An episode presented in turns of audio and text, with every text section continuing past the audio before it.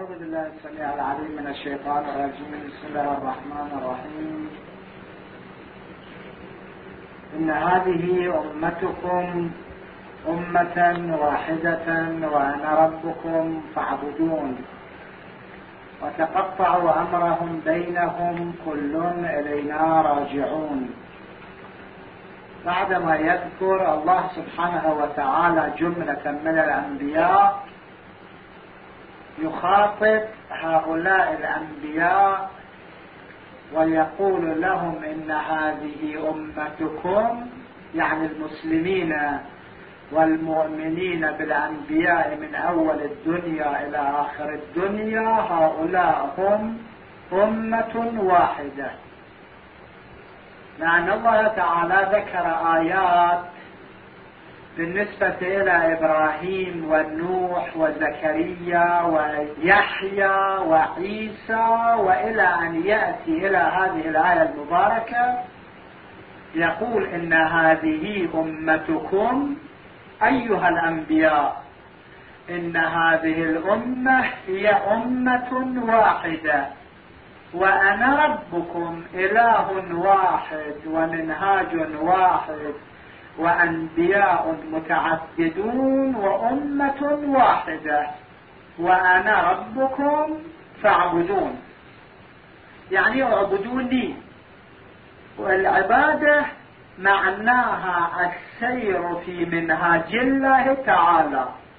قسم من الناس يتصورون أن العبادة معناها الصلاة والصوم والحج والزكاة وما أشبه. هذا لا شك من معنى العبادة. لكن معنى العبادة مشتقة من العبودية ومن العبد. يعني أنكم عبيد ومربوبون ومخلوقون. فاسمعوا كلام الله ربكم في كل شؤون الحياة. هذه كلها عبادة. فالعبادة ليست معناها الصلاة والصيام فقط وإنما إذا مشى الإنسان على طريق الله في النكاح في الطلاق في البيع في الشراء في الرهن في الإجارة في التربية في الثقافة في الاقتصاد في الطب في الصناعة في الزراعة في الهندسة وإلى آخر القائمة إذا مشى الإنسان على الطريق الذي قررها الله سبحانه وتعالى لعباده فهذا يسمى عبد وهذا يسمى متعبد يعني أنه يسلك في الطريق الذي اختاره له مولاه وإلهه. الطريق الذي اختاره مولاه وإلهه ما هي مزيتها؟ يعني هل نحن نسير في طريق الله سبحانه وتعالى حتى يمنحنا جنة عرضها السماوات والأرض؟ فحسب. هذا صحيح لا شك فيه. أن الإنسان الذي يمشي على طريق الله هذا الله يمنحه جنة عرضها السماوات والأرض. لكن الكلام مو مسألة الجنة للمطيع والنار للعاصي وإنما الكلام في الدنيا قبل الجنة وفي الدنيا قبل الآخرة وفي الدنيا قبل الموت والنار والحشر والنشور. الكلام هنا. أن طريق الله سلوك طريق الله هذا للإنسان راحة وسعادة وعزة وصحة وغنى وعلم وفضيلة. أن الفرق بين الذي يسلك طريق الله والذي لا يسلك طريق الله الفرق بينهما أن الأول في راحة وسعادة دنيوية والثاني في شقاء وعذاب دنيويين أيضا. لنتكلم نحن حول الدنيا قبل الآخرة. وإني أرجو الشباب وأرجو الشابات أن يستمعوا إلى هذه الكلمات التي نلقيها استماع وعي. حتى نبين شيئا قليلا من الفرق بين طريق الله والفرق بين طريق غير الله. مهما كان ذلك الطريق لغير الله يعني لنفرض أن الطريق الذي يسلكه الإنسان وضعه العقلاء وضعه العلماء وضعه الدكاترة وضعه الفاهمون للحياة.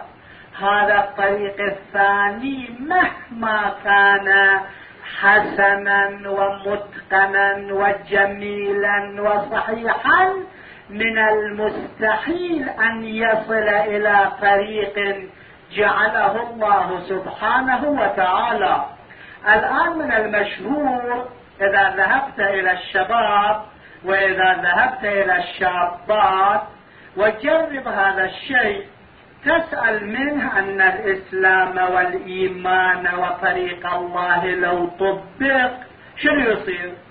كل واحد يقول أن طريق الله لو طبق يجلد الزاني تقطع يد السارق. ويأتي أول ما يأتي بأشياء قليلة ليس نسبتها في الدين والإسلام والإيمان إلا نسبة جزء من مليون جزء. مثل أنه إذا سألت عن إنسان هل ذهبت إلى القصر الفلاني؟ قال نعم ذهبت إلى القصر الفلاني. ماذا كان في القصر؟ أجابك بأنه كان في القصر مثلا وردة. هل الورد كل القصر؟ القصر غرف وصالات. ومكتبة وغرفة طعام وأسنسور وما أدري كذا وكذا وكذا. يترك كله ثم يقول أن الإسلام إذا سيطر وحكم تقطع يد السارق. وكثيرا ما يقال إن الدولة الفلانية دولة إسلامية تطبق الإسلام. كيف تطبق الإسلام؟ يقول لأنها تقطع يد السارق ولأنها تجبر الناس على الصلاة في أوقاتها. هل أن مظهر الإسلام والإيمان فقط قطع يد السارق؟ وكم سارق توجد في البلاد؟ وثم هل مظهر الإيمان أن تجبر الإنسان على الصلاة جماعة؟ وإذا راجعت تاريخ الرسول لم تجد في تاريخ الرسول الطويل العريض العميق أنه أجبر حتى إنسان واحد على صلاة الجماعة. وإنما كان الرسول يقول الذي لا يحضر الصلاة نفاقا. يعني أنه يكون إنسانا مخربا ومنافقا هذا يجب عليه أن يحضر الصلاة. فليس مظهر الإسلام أنه يقطع اليد للسارق وأن الإسلام يجبر الناس على صلاة الجماعة. في الحقيقة هذا تشويه لسمعة الإسلام. ولفضل الإسلام وفضيلة الإسلام وإدارة الإسلام للحياة. بالعكس الإسلام فيه ونقصد بالإسلام أديان الله لأن كل أديان الله إسلام. إسلام يعني التسليم لله تعالى فموسى وأتباعه مسلمون وعيسى وأتباعه مسلمون.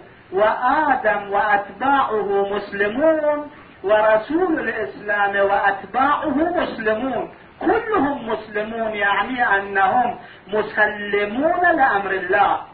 الفريق الذي الله جعله للناس هي طريق السعادة والخير والرفاه ونأتي لكم بأمثلة.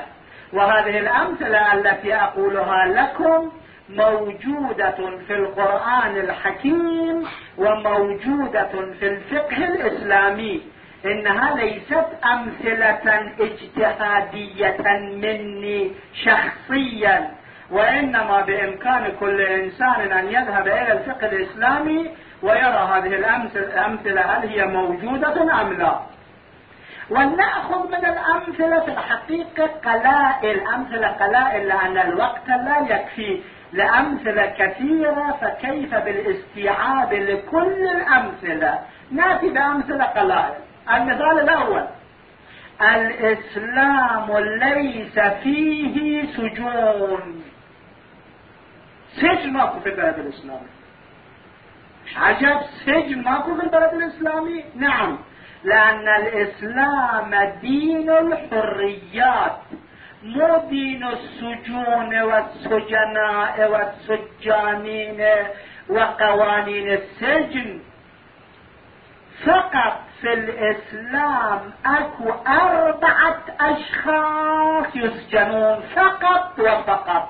فإذا ذهبت إلى بلد ورأيت ما فيه سجون تتمكن أن تقول إنه طبق قانون الإسلام بالنسبة إلى السجن. من هؤلاء الأربعة الذين يسجنون في الإسلام؟ في الحقيقة هؤلاء الأربعة أيضا قليلين إلى أبعد الحدود. الشخص الأول الذي يسجن في الإسلام ما قاله رسول الإسلام لي الواجد يحل عقوبته وسجنه. الواجد يعني شنو؟ يعني إني إنسان عندي مال وأنت تطلب مني المال وأنا متوفر لدي المال. طلبت مني أني أطلبك يا محمد مئة دينار أعطني. إني لويت نفسي ما اعتنيت بك. تذهب وتشتكي عند الحاكم الإسلامي وتقول للحاكم الإسلامي إني أطلب محمدا مائة دينار وهو يملك ولا يعطيني. الحاكم الإسلامي يرسل وراي ويقول لماذا لا تعطيه فلوسه ودينه؟ إذا أقمت دليلا على أني لا أعطي دينه. الحاكم الإسلامي يقول إنه فقير إنه لا يملك إنه لا يقدر يطلق سراحي. أما أنه إذا ما أقمت دليلا وثبت للحاكم الإسلامي أني واجد وأني ألوي نفسي ولهذا في الحديث لي الواجد. يعني إني واجد لكن ألوي نفسي. يحل عقوبته وحبسه. الحاكم الاسلامي يحبسني في غرفة من داره أو من دار صديق له لأن بناء السجون في الإسلام ما كان إنما يحبسني في غرفة من داره أو دار صديق له حتى أعطي دين من يطلب مني ثم يقول لي في أمان الله اذهب. إنما سمعنا أن الحجاج كان له سجن لكن سجن حجاج سجن على خلاف الإسلام مو على وفق الإسلام. ونحن نتكلم حول القانون الإسلامي ولا نتكلم حول أن يزيد ماذا صنع أو الحجاج ماذا صنع. لأن هؤلاء لا يمثلون الإسلام وإنما يمثلون حكومات دكتاتورية يعملون ما يشاءون. هذا هو الشخص الأول الذي يسجن في الإسلام. الشخص الثاني الذي يسجن في الإسلام المرأة المسلمة إذا ارتدت لا عن دليل. قد تكون المرأة المسلمة المرأة مو الرجل هاي المرأة.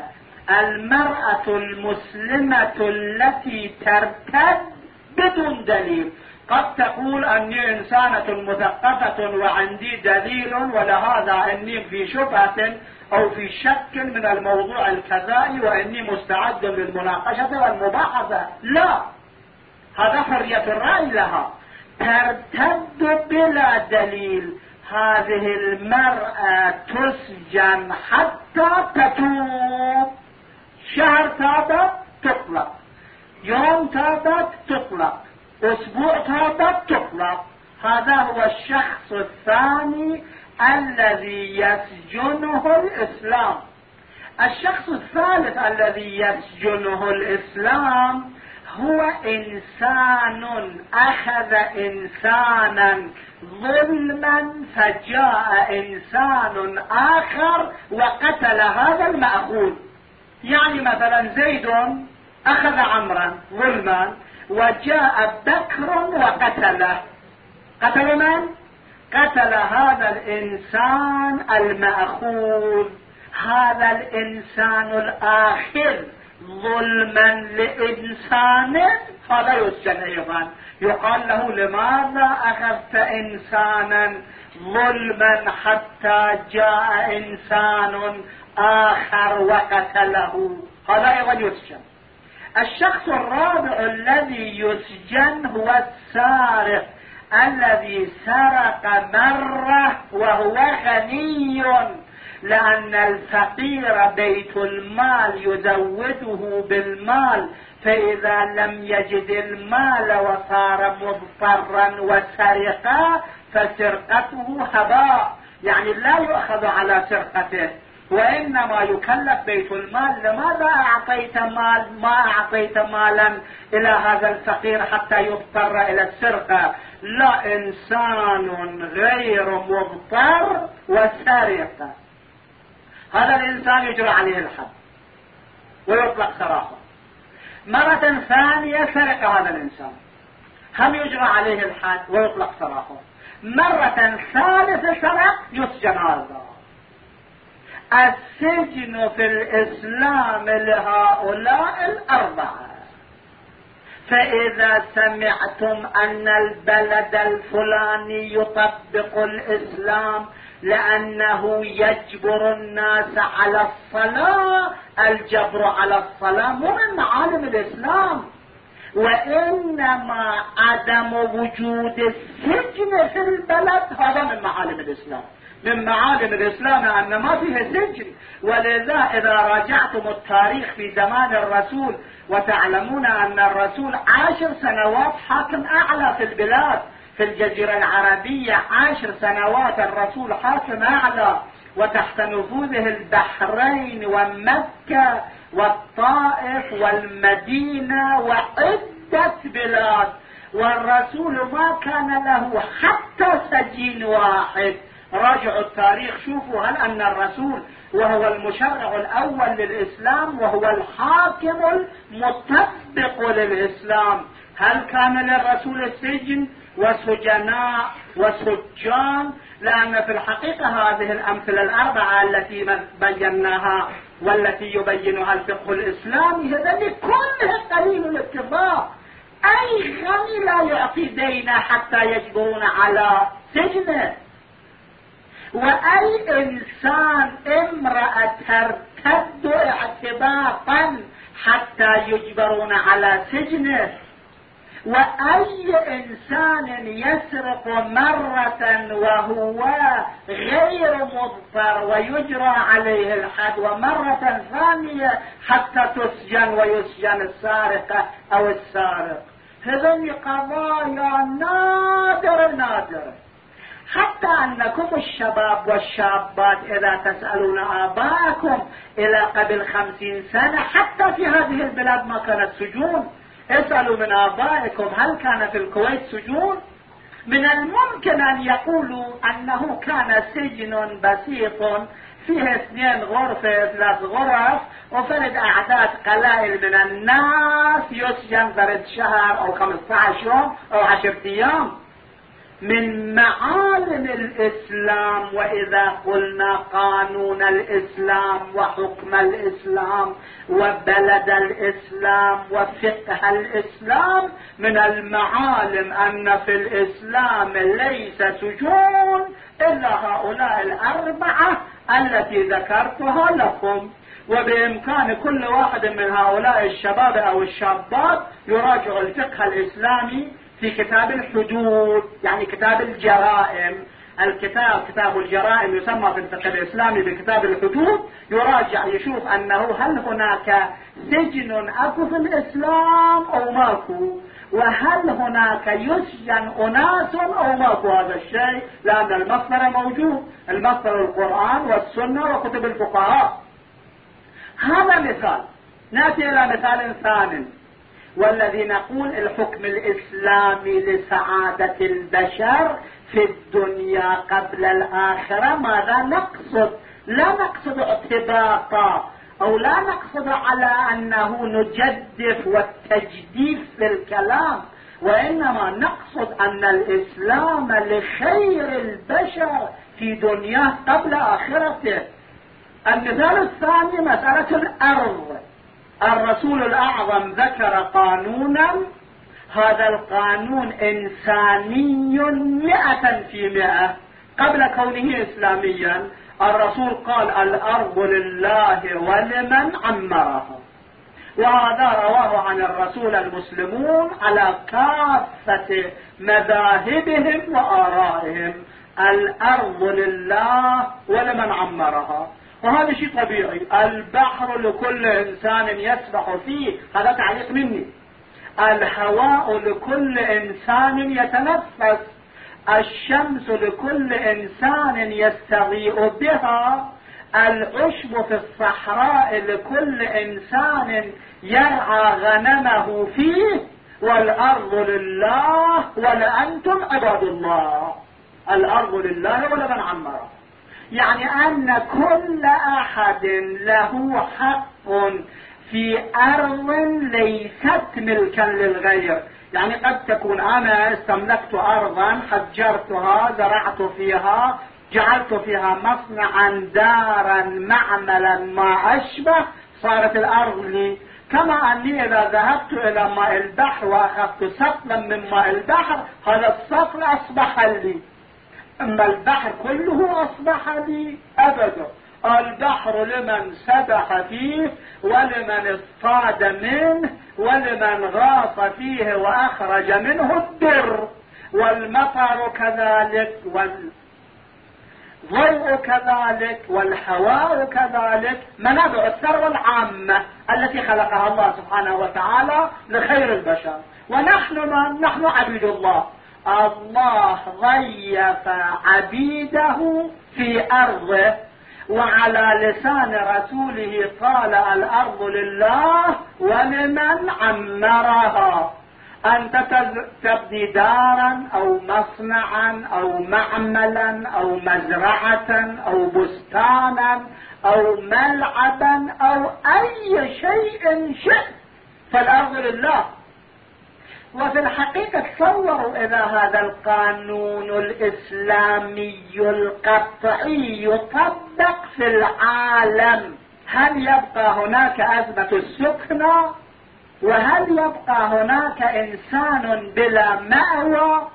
وثم هذا القانون يتم بقانون ثان إسلامي وهو قانون أن كل إنسان له حق في مأوى فإن تمكن منه فهو وإن لم يتمكن واجب على وزارة المالية الإسلامية والذي يسمى ببيت المال مساعدته. يعني أنا لو تمكنت أن أبني لنفسي دارا في أي بقعة من بقاع الأرض فبها ونعمت الأرض لله وعندي فلوس للبناء.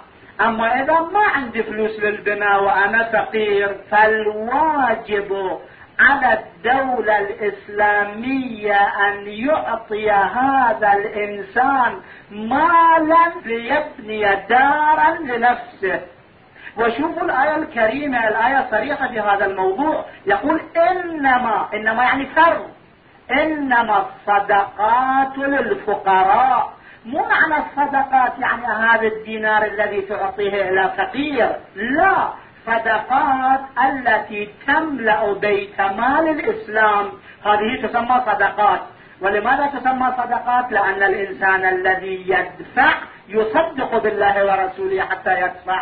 لأن الصدقة من الصدق والتصديق. إنما يعني فرض. إنما الصدقات للفقراء والمساكين. والعاملين عليها إلى آخر الآية المباركة والتي ذكر فيها ثمان طوائف. هؤلاء واجب على بيت مال المسلمين أن يعطيهم بمقدار أن يعمروا دارا لأنفسهم ليسكنوا فيها. اذا هذا القانون كان يطبق. هل كان أزمة السكنى في العالم؟ ولذا يا شباب ويا شابات إني أؤكد عليكم أن تقرأوا تاريخ الإسلام. تاريخ الإسلام الطويل ليس فيه شيء يسمى بأزمة السكنى أبدا. أبدا لا تجد في تاريخ الإسلام الطويل أن الشيء يسمى بأزمة السكنى أزمة السكنى تولدت من أن الأراضي صارت محجرة من ناحية ثم صار الفقير مطرودا من ناحية ثانية. فهؤلاء لا يملكون أرضا ولا بناء في كل العالم سواء في العالم الإسلامي أو في غير العالم الإسلامي. هؤلاء لم يملكوا شيئا فبقوا وحدثت عليهم أزمة سكنة. عندنا قصة جميلة مع سالم عبد الرزاق. لا بأس أن نقولها. شاهدا لهذا الموضوع. كان مصرف في كربلاء محافظ يسمى سالم عبد الرزاق. هذا كان في عهد عبد الكريم قاسم. هناك في العراق من المتعارف أن الوزراء والمتصرفين والسفراء يزورون العلماء في بيوتهم. إلى الآن متعارف هذا الشيء. قليلا أو كثيرا. هذا الرجل في الحقيقة كان إنسان لا بأس بنفسيته يعني أتمكن أقول أنه كان له نوعية من العقل. وخدم كربلاء فرد خدمة صغيرة. ما نتمكن أن نقول خدمة لا بأس بها. هذا مرة زارنا مع رئيس البلدية عندنا رئيس بلدية كان في كربلاء ذاك الوقت يسمى بالصادق الخطيب.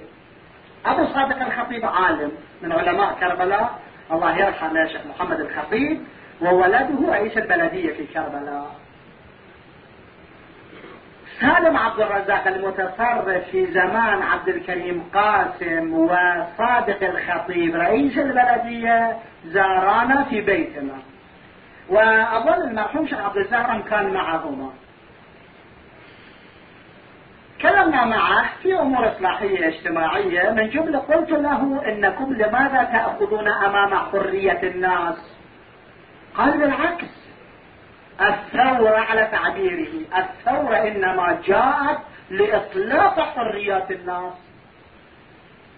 ثم قال مثلا أنت ماذا تقصد بالحريات اللي نحن ماخذين أمامها؟ القصة قبل 18 سنة تقريبا. قلت من جملة حرية البناء. لماذا أنتم ماخذين أمامها؟ لأن كربلاء في الحقيقة مدينة تقريبا شبه فقيرة. فهذا الشيء يؤثر على أهلها كثيرا.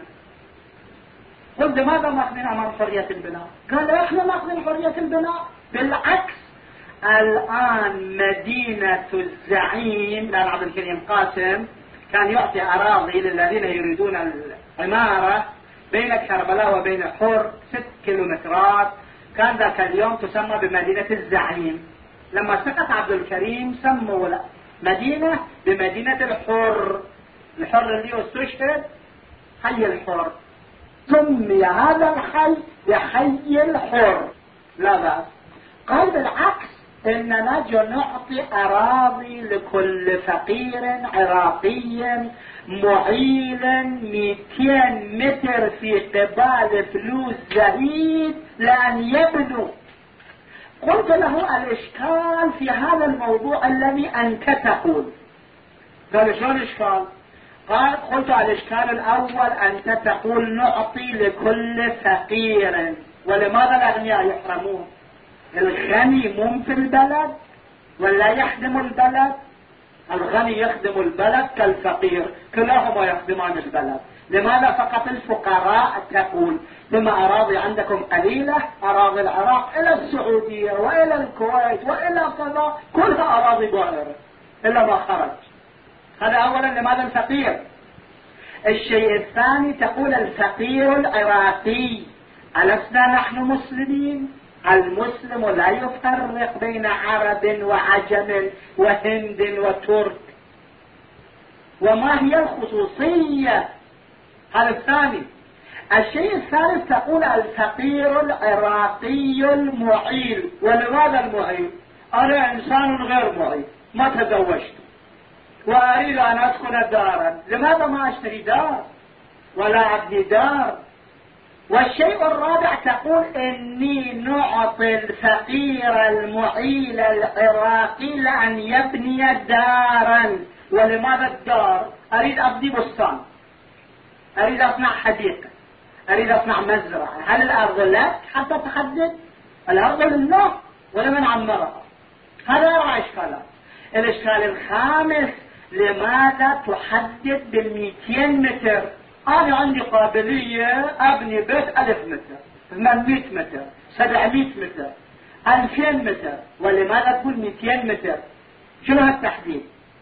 ثم لماذا تخصص مكان بناء الدار في حي الزعيم وكل أطراف كربلاء أراضي دائرة؟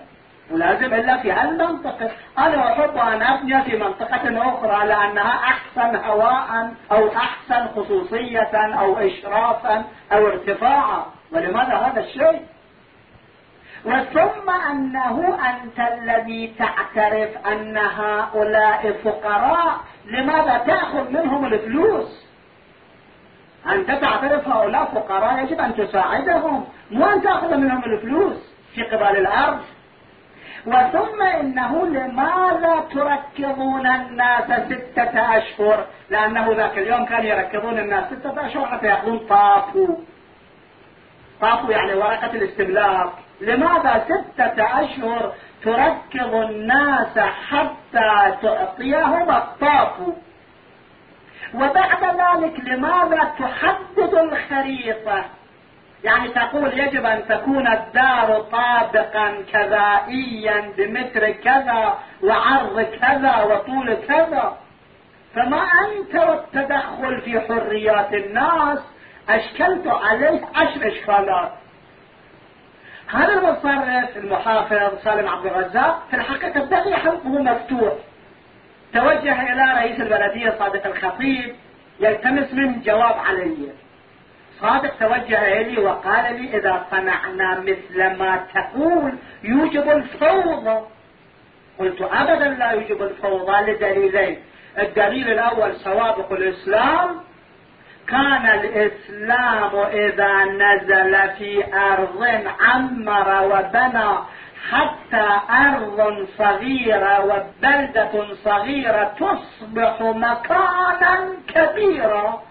سامراء في عرض 25 سنة المؤرخون ذكروا إن مسافته صارت 60 كيلومتر. وإلى الآن خرائط سامراء موجودة. لأن الإسلام كان يقول كما أن لك أن تأخذ أي قدر من ماء هذا البحر لك أن تبني أي مكان شئت بأية كيفية شئت وفي أي وقت شئت. الإسلام كان يعتبر رياض للناس. وكذلك كبرت مدينة بغداد ومدينة فسطاط القاهرة. راجعوا تاريخ المدن يا شباب. راجعوا في الإسلام وشوفوا شلون حريات كانت في الإسلام وكيف أن الإسلام كان يطلق حريات الناس وأن هذا هو أن معنى الإسلام يسبب سعادة الإنسان. مو قطع يد السارق وجبر الفلان على الصلاة. توقفوا. قلت هذا دليل الدليل الثاني أن لكم أن تخططوا الشوارع في الأراضي الأراضي البائرة خططوا الشوارع خططوا مكان مكان المدارس والمستشفيات وما أشبه ثم قولوا للناس أيها الناس في يوم معين تخرج لجنة من البلدية أي إنسان يأتي ونخطط له بما يريد وليبني كما يشاء هذا هل يجب الفوضى؟ سكت وكان جوابه فرض ضحك بسيطة وقال سيدنا من يطبق الإسلام؟ قلت أنتم طبقوا الإسلام. أنتم الذين تقولون جئنا نحن لتحرير الناس. نحن لا نريد منكم منكم تحريرا أكثر من تطبيق الإسلام. لا أكثر ولا أقل. حتى يسعد الناس كلهم وفي الحقيقة في الإسلام سعادة الناس. هذا موضوع طويل لأن فقهاءنا كتبوا كتبا في مبحث الأراضين. مبحث أكو في الفقه الإسلامي تسمى بمبحث الأراضين. إذا تراجعون هذا المبحث تجدون أني نقلت لكم شيئا قليلا من عشرين صفحة في الفقه الإسلامي. وفي الروايات الواردة حول إحياء المواد. هذا مثال ثاني. اسمعوا يا شباب. المثال الثالث. المثال الثالث إن رسول الله فتح مكة. ولعلم الشباب فتح الرسول لمكة كان في شهر رمضان على قول مشهور. الرسول في شهر رمضان فتح بدر يعني فتح في حرب بدر وانتصر في حرب بدر وهي أولى الحروب التي وقعت بين المسلمين وبين المشركين. وفي شهر رمضان تقريبا ما أقول آخر الفتوح لكن شبه آخر الفتوح؟ فتح مكة. أيضا وقع فتح مكة في شهر رمضان المبارك مثل هذا الشهر. لكن هذا لا يتلى في الإذاعات كثيرا يتلى أحيانا. البدر مشهور في الإذاعات وفي الصحف. أما فتح مكة لا يتلى في الإذاعات الكثيرة أحيانا يتلى أيضا. الرسول فتح مكة. اسمعوا يا شباب نريد مقارنها الرسول اتخذ في فتح مكة ثلاث خطوات. أيضا نأتي إلى تسعيد الإسلام للإنسان وإسعاد الإسلام للإنسان. وكيف أن دين الله هكذا؟ والحريات الإسلامية الرسول لما أراد فتح مكة وصى أصحابه كل أحد لا يقول. قصة طويلة ما علي بالقصة. وإنما إني أريد أن أستخرج ثلاث كلمات مربوطة بمبحثي فقط. أولا قال لكل المسلمين لا تخبروا الكفار إننا نريد فتح مكة. لماذا؟ قال حتى لا تراق الدماء. أعرض هذا الموضوع على عالم اليوم. بارحة كان إذاعة تقول أن بين فيتنام وبين كمبوديا صارت حرب في هل ثمان أشهر قتل فيها خمسون ألف إنسان. قولوا العالم اليوم. وقولوا لها الأماكن التي تراق فيها الدماء ودماء الإنسان أرخص من دماء البعوض. الشعر يقول قتل بعوض أعرج بعوض الأعرج قتل بعوض أعرج. سيئة لا تغتفر. وقتل شعب آمن مسألة فيها نظر. نتكلم مع عالم اليوم ها. مو مع العالم قبل الإسلام. لا مع العالم اليوم. الذي الإنسان ما فيه قيمة وليس له قيمة. مع حقوق الإنسان ومع كل شيء وفي كل بقعة من بقاع الأرض سفك الدماء اعتباطا وبلاشا وبلا مقابل وبلا سبب. وهؤلاء هم حماة الحرية وهؤلاء هم حماة حقوق الإنسان وهؤلاء هم الذين يحبون البشر وهؤلاء هم الذين يدافعون عن حقوق السجناء وهؤلاء هم الذين يدافعون عن حقوق الحيوان وهكذا يصنعون بالعالم.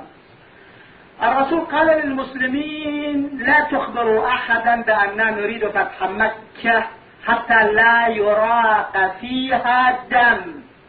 هذا احترام الإسلام للبشر حتى البشر المشرك حتى البشر الذي حارب مع الرسول 23 سنة وحتى البشر الذي قتل أقرباء الرسول وحتى البشر الذي شرد الرسول وباع داره. يقول بارد إراقة الدماء. هذا الخطوة الأولى. وإذا بالمسلمين فجأة قلت القصة طويلة ما علي بالقصة وإنما أريد محل الشواهد الصغيرة. وإنما بالمسلمين فجأة أحاطوا بمكة ومكة عاصمة. لكن اليوم عاصمة المشركين عاصمة مال المشركين منذ أربعة آلاف سنة. عاصمة هي مكة. عاصمة قوية من زمان إبراهيم. ولما الدخول في مكة وأخذ يقول اليوم يوم الملحمة والملحمة اليوم تصبح كما من يده والنادي بعكس ندائه ولا تأخذ اللواء من يد قال أمر رسول الله فأخذه من يديه فكان العفو منا سجية ولما ملكتم صالت الدم أفتحوا وحسبكم هذا التفاوت بيننا وكل إناء بالذي فيه ينضح. اجعل في الإناء ماء ينضح بالماء. تذكرون الشربتات القديمة؟ شرابة القديمة؟ شربة شربة تونجة من الفخار؟ اجعل في الإناء خل ينضح بالخل. اجعل في الإناء حمضا ينضح بالحمضة للورد الإمام أمير المؤمنين أخذ اللواء من يد سعد وقال اليوم يوم المرحمة نحن أصلا جئنا لنرحم الناس. مو جئنا لنقتلهم اليوم يوم المرحمة اليوم تحفظ حرمة. إحنا جئنا حتى نحفظ حريم الناس. ما جئنا للسب والهت والأذية. فلما سمع المسلمون والمشركون هذا النداء عرفوا أن سياسة الرسول عدم الحرب إطلاقا والرسول وصاهم بأن السيوف يجب أن تكون كلها في الأغمار ولا حتى لأحد أن يريق فترة الدم. هذا الإسلام الذي ندعو إليه. والذي نقول نطلبه أن يكون مطبقا في العالم وفي البلاد الإسلامية. هاي نقطة؟ النقطة الثانية الرسول جاء إلى باب كعبة وهو راكب على بعيره وهؤلاء المجرمون الذين قتلوا أصحاب الرسول وعذبوهم وشردوهم ونهبوا أموالهم واتبعوا نساءهم. هؤلاء المجرمين الزعماء واقفين. الرسول قال لهم ما تظنون وما تقولون؟ قالوا نظن خيرا ونقول خيرا أخ كريم وابن أخ كريم. الرسول قال لهم اذهبوا فأنتم الطلقاء. شوفوا هذا الإسلام.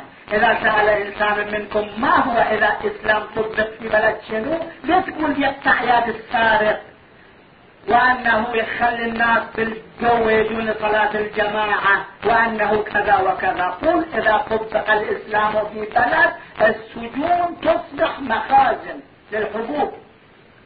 قل الأرض تصبح لكل إنسان غني أو فقير. فليعمل بها ما يشاء. قل إذا طبق الإسلام قتل ماكو هتك ماكو خلص بعد فقر ماكو هذه النقطة الثانية. النقطة الثالثة التي طبقها رسول الله وحقيقة يا لها من عظمة.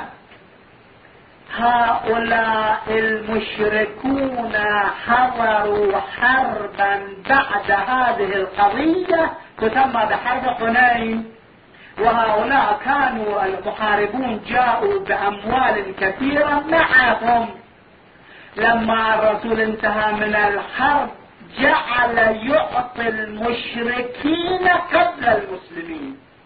قيل يا رسول الله لماذا تصنع هذا الصنيع قال هؤلاء المؤلفة قلوبهم. إحنا نريد نجيبهم للإسلام للفضيلة للتقوى. في الآية الكريمة أيضا نقول المؤلفة قلوبهم يعني عدوك جيبه مو قتله مو سجنه مو صفعه هذا مو إسلام. الإسلام يقول حتى عدوك جيبه للطريق بالمال جيبه بالأخلاق الطيبة جيبه للطريق. أنا دائما أوصل أصدقاء قسم منهم يقولون فلان يعمل منكر مثلا أو فلان كذا يتركه يقول لا لا تتركه جيبوا جيبوا بعد عشر سنوات يأتي حد يأتي. الإسلام دين الجمع مو دين التفريق. الإسلام دين الحرية مو دين السجون. الرسول أعطى المال لهؤلاء الكفار قبل المسلمين واستفاد الرسول من هذه الخطة لأن مكة عاصمة الكفر والمؤامرة ضد الرسول. الرسول جعل عليها مو الحكومة العسكرية جعل عليها. مو امن ومباحث جعل عليها. ابدا راجعوا التاريخ جعل عليها ولد شاب عمر على أكثر الفروض 22 سنة. اسمه أسيد. وعلى أقل الفروض 18 سنة لأن خلاف. اكو أن عمر أسيد كم كان؟ قسم قالوا 18 قسم قالوا 19 قسم قالوا 20 قسم قالوا 22 على أكثر الفروض أسيد ولد شاب وجعل له يومية أربع دراهم. يعني مثقالين فضة. الرسول جعل هذا الولد وهذا الولد لأن كلهم صاروا مريدية الرسول. الرسول الذي يرونه هكذا يعمل معهم كلهم التفوا حوله. ثم إن الرسول لم يجبر حتى واحدا منهم على الإسلام. راجعوا التاريخ شوفوا وكلهم مشركون ابدا. لأن آية القرآن يقول لا إكراه في الدين. قد تبين الرشد من الغي. عليك أن تقول الإسلام دين المنطق دين العقل دين الفكر دين الحوار دين المناقشة. مو الإسلام دين السيف والقتل والهتك والنهب وما أشبه. وليس الإسلام دين الدبابات والسجون وما أشبه. الإسلام دين الإنسانية. ولا الرسول كان يتمكن ان يسيطر على عاصمة من عواصم الكفر بهذه القوة والعناد أو بالحكومة العسكرية أو بالسلب والنهب والقتل أو بالسباب. ابدا الإسلام إذا طبق كل الناس يكونون في خير. حتى عدو الإسلام حتى رقم هكذا. رقم هكذا. حتى هذا يكون في خير ثم الإسلام لم يجبر أحدا كما قلنا بأن يسلموا أبدا. في تاريخ الرسول عشر سنوات يا شباب راجعوا إذا الرسول أجبر حتى واحد تعال قولوا لي لك باشا اسأل انت إذا ما تقدر روح اسأل قول الرسول أجبر واحدا حتى واحدا أسلم واجب عليك ولا قتلتك ولا سجنتك ولا ضربتك ولا قطعت راتبك حتى واحد ما فاضش لا الرسول ولا علي. في كل تاريخ علي واحد أجبره علي على الإسلام ما أبدا الإسلام دين المنطق مو دين الإجبار والإكراه والسيف والقتل والتعذيب. لا مو دين هذا لذا الناس الذين دخلوا في الإسلام شافوا في الإسلام كل خير. وفي الحقيقة اليوم أيضا إذا يطبق دولة الإسلام كما أنزله الله وكما بينه الرسول وكما طبقه الرسول علي. صدق أن هذه العاصمة إذا نفوس مليون في ظرفية عشر سنوات يصير نفوسها 100 مليون. ناس كل ما يطلبون الحرية كل ما يطلبون الغنى كل الناس يطلبون عدم تعرض إنسان في معتقدهم ودينهم ومذهبهم وفكرتهم. من الطبيعي فالتفون حوله. هذا لا شك فيه. وإنما التفوا حول الإسلام لهذا السبب. لأنهم رأوا في الإسلام الخير العزة السعادة التوفيق الألفة المحبة الأخوة الصادقة التفوا حول الإسلام. لا أكثر من هذا ولا أقل. وطبيعي الدين لازم يكون هكذا. دين عيسى نفس الشيء دين موسى نفس الشيء. لأن هذا دين الله أنزله لإسعاد البشر لا عنده أهواء الله لا عنده عاطفيات لا عنده أقرباء لا عنده أعداء يعني عداوة مع إنسان لا عنده جهل. الله يريد خير البشر وخير البشر أنزلها مجموعة على آدم ونوح وإبراهيم وموسى وعيسى وزكريا وأخيرا على رسول الإسلام. ولذا في القرآن الحكيم الله يقول شرع لكم يخاطب المسلمين يقول شرع لكم من الدين ما وصى به نوحا يعني هاي الدين هو دين نوح. في واضح؟ وفي هذه الآية التي تلوناها الله سبحانه وتعالى يذكر الأنبياء ويذكرنا يقول إن هذه أمتكم أمة واحدة أيها الأنبياء وأنا ربكم فاعبدون ونسأل الله التوفيق لما يحب ويرضى.